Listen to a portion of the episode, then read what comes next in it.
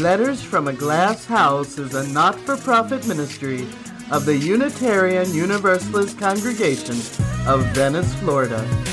Support us today at uucov.org.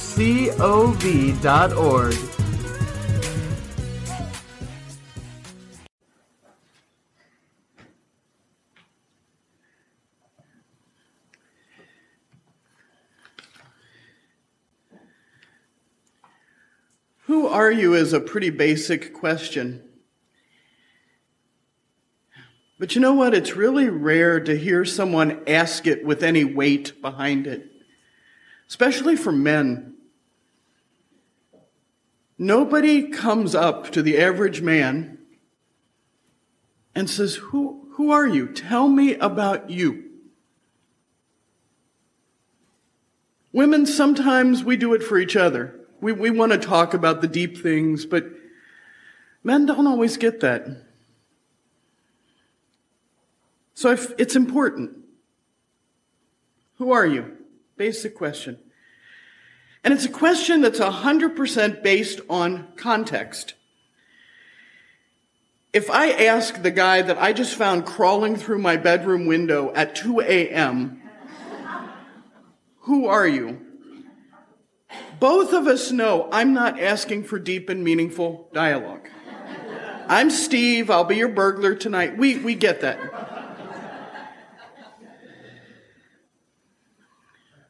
Who are you can mean anything from what's your name so I can call the police to why are you talking to me to why are you so different from your usual who do you work for? It can mean, who are your people? And it can mean literally, who are you?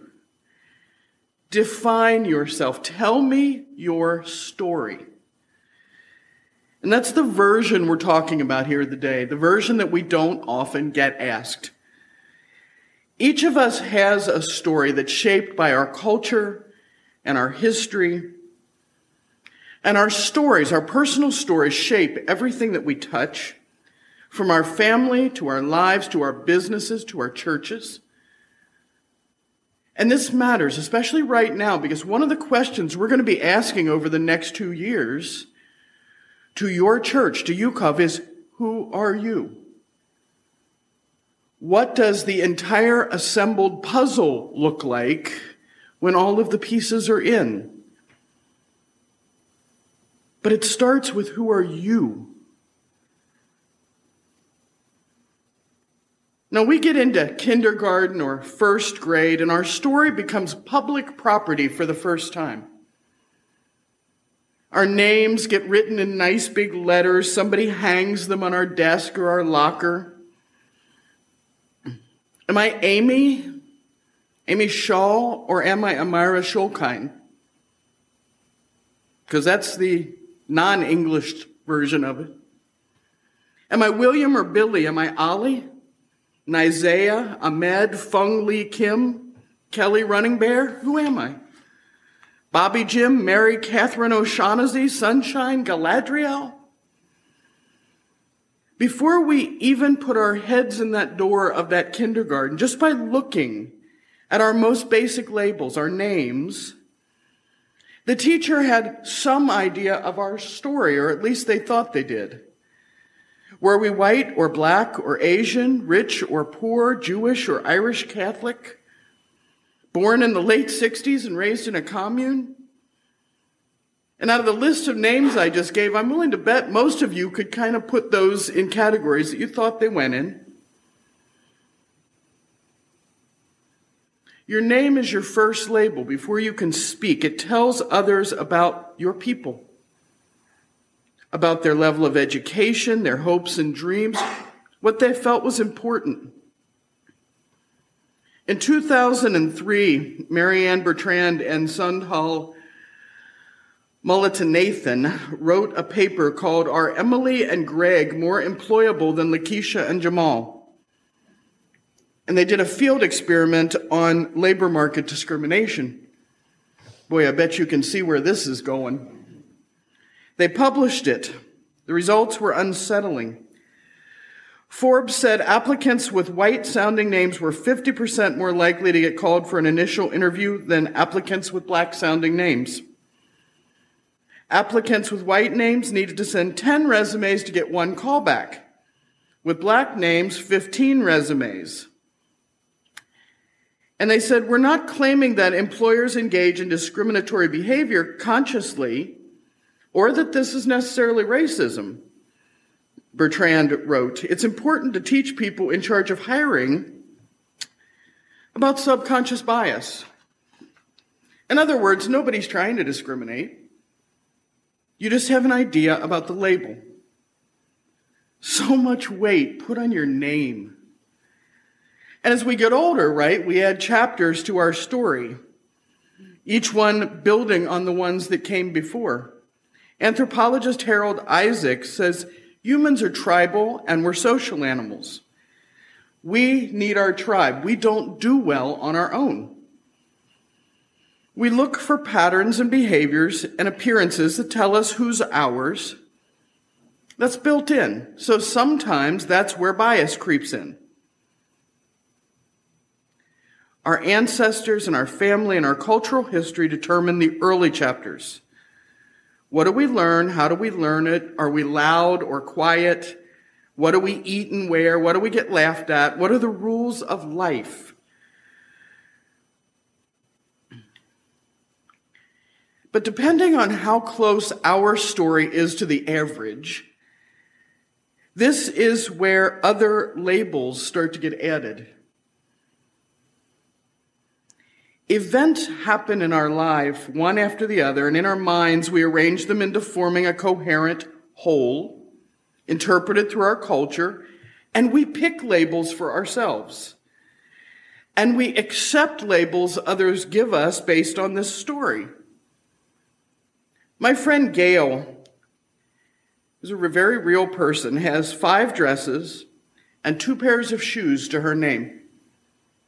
She has no car, and no television, no computer. She has no makeup and no jewelry. She stopped school after eighth grade. She got married at 19. She has five children.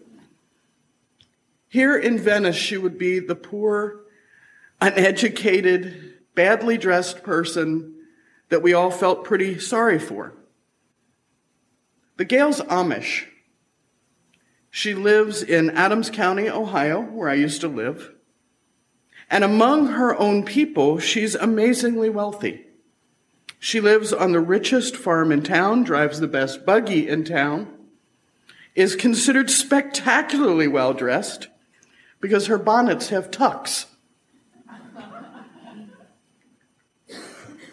Our stories only work in context.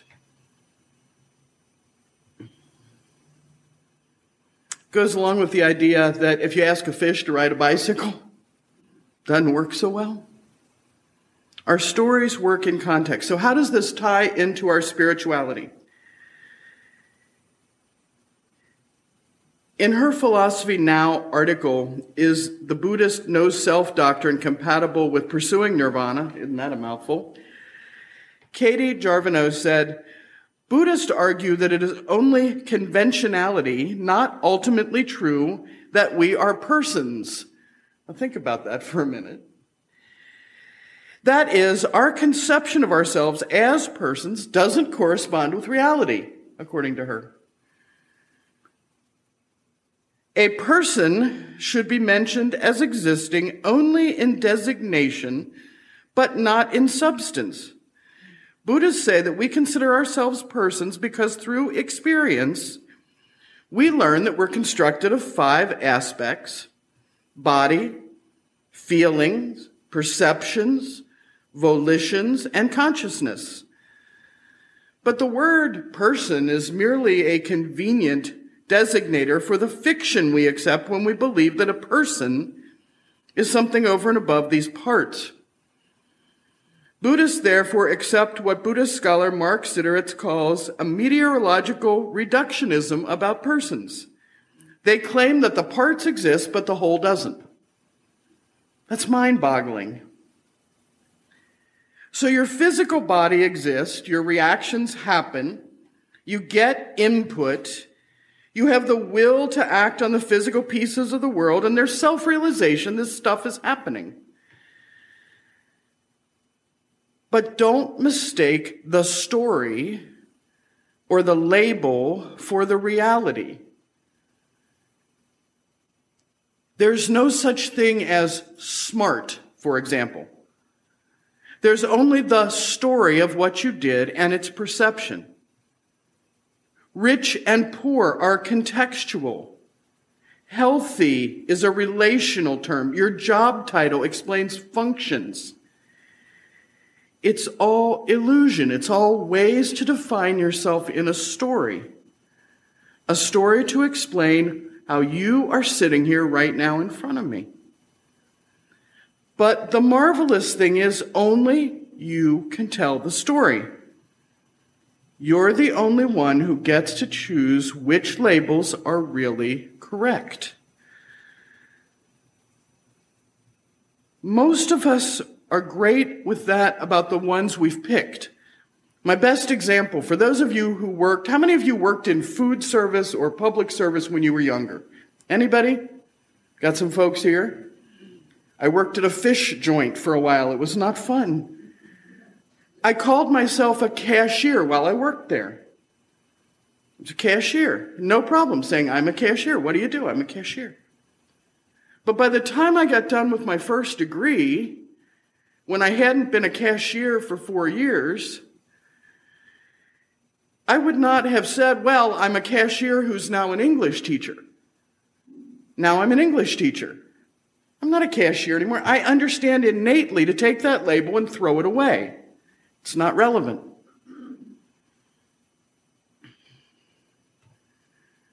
I told a kid this one time, and she was agreeing with me all the way down. 17 year old kid. Right, right. I'm not, you know. I said, You were a kindergartner, right? Yeah, yeah, I was a kindergartner. But you're not anymore, right? Would you call yourself? No, no. But you think you're stupid. Well, I am stupid. Well, because she got called stupid when she was a little kid. And it stuck. She never could take that label off and throw it away because she didn't put it on. Somebody else did. And somehow that feels like something we have to hang on to when somebody else stuck the label on. And those labels can color our story for years.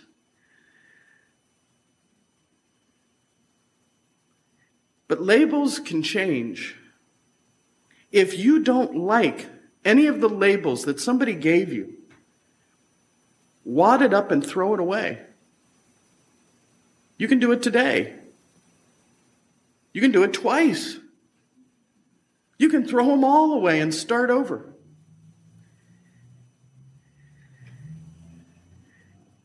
It's hard to live with that kind of duality, the idea that our story and our labels can profoundly influence our reality and that they're not real.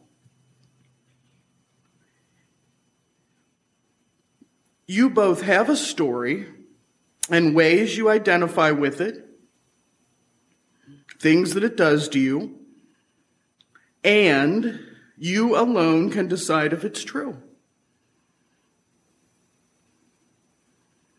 Every person, from you to a newly released felon, to a young mother, to a politician, they get to create the true story.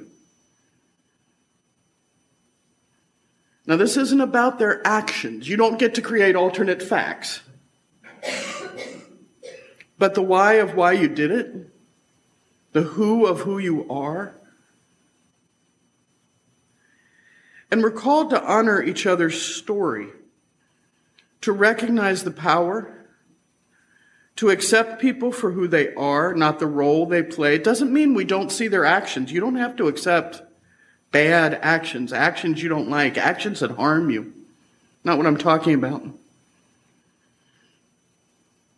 We want to hear and welcome who the person is, even if we can't welcome what they do. So tell your story. Select your labels, pitch the ones that don't fit. Listen and honor one another's stories. Pay attention to the labels people want to wear. Don't presume to give them ones you like better. If you have time, ask the question, who are you? Really listen to the answer. Because no words can tell you the truth of your being. You're greater than words. Your existence at this point in time is the only possible answer to the question, who are you?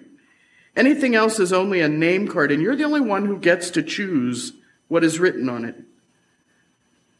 So choose well, because you are better and more wonderful than all the words and names and labels which have ever been hung on you. You are a miracle. Amen.